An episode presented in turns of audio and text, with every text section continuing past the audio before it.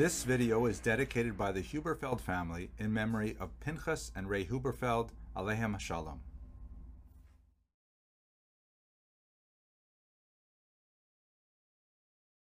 Hello and welcome to Jewish History in Daf Yomi.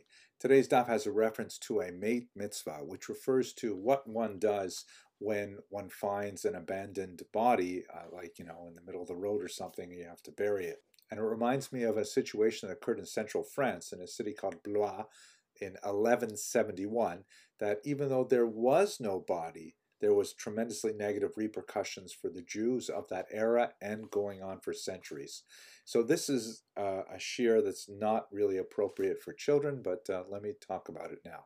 In a city called Norwich, there was a child found, Rahman al-Islam, murdered, and the Jews were blamed for it. It's really quite a bizarre situation. The Jews were not anywhere connected with this at all, but nevertheless, after the incident, there was a, a huge hue and cry, and it seemed to hit a kind of like a, a pressure point on the brain of European society, and blood libels spread throughout the continent. The Blois incident of 1171 was an extremely significant uh, iteration of this blood libel that um, was incredibly important. Here you can see a map from the Encyclopedia Judaica that shows the spread of the blood libel. You can see that Blois there is recorded in central France towards the west a little bit, and the numbers indicate the centuries in which these blood libels occurred. Surprisingly, perhaps, there's a large number of them in the 19th century, and there are some even in the 20th century. The basic elements of the blood libel are that this charge that Jews somehow kidnapped Christian children and then tortured them and drew their blood in order to use it for various nefarious purposes, such as to bake matzah for Pesach, which is, of course, a great absurdity, and so on. In some cases, the uh, the church, although the higher levels of the church tended to downplay or even contradict the whole idea of the blood libel, nevertheless, it was a very popular idea among the greater population. And uh, in some cases, the church even acceded to their demands and allowed for the veneration of the relics, the bodies of these children, such as in the case of Simon of Trent, uh, a horrific blood libel of the late 15th century. Anyways, what happened specifically in Blois? There was a bizarre situation in which a Jewish trader named Isaac ben Elazar was traveling along the Loire River with a with a with a load of untanned skins, right? He was a tanner and he had all kinds of skins from cows and things like that. One fell loose from his wagon and frightened the horse of a passing Christian servant. The passing Christian servant thought, oh my gosh, here is a Jew walking along the road, and he dropped one of the bodies of the children that he murdered. God forbid.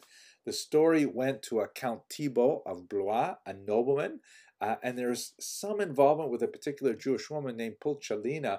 It appears that Thibault's wife was extremely jealous of this particular woman and may have had something to do with a debt that she owed to the Jewish money to the to the uh, the woman. But at any rate, what ended up happening is a, a charge began to develop around this ridiculous testimony that this servant had of seeing a body when there was no body. No body was ever found. All they had was this one Jewish trader with some you know leather skins um, the community, the Jewish community in Blois, they organized a bribe of 220 pounds and they offered it to the count to say, hey, can you please just make this all go away? It did not happen. The Jews uh, appealed to King Louis VII saying, hey, please, we're just, you know, law-abiding folk. And the king agreed with them and said that there should be no false charges against the Jews. And he issued a, a formal statement. Nevertheless, the blood libel went ahead. It kind of like bubbles up from the subterranean depths of the personality.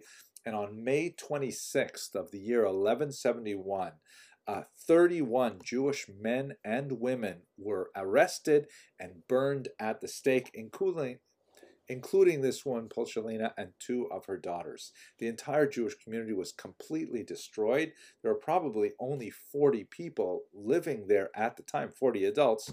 Uh, the children who were orphaned were forcibly converted to Christianity.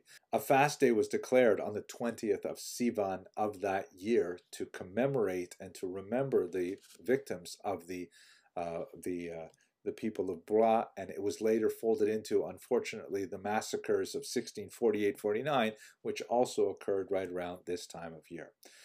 It's a very significant uh, event in Jewish history, very negative event. Uh, Rabbeinu Tam actually was very much involved in attempting to uh, mitigate the harm to the community, but he was unfortunately not successful. Okay, I hope this illuminated your daf, and I wish you hatzlacha in your learning.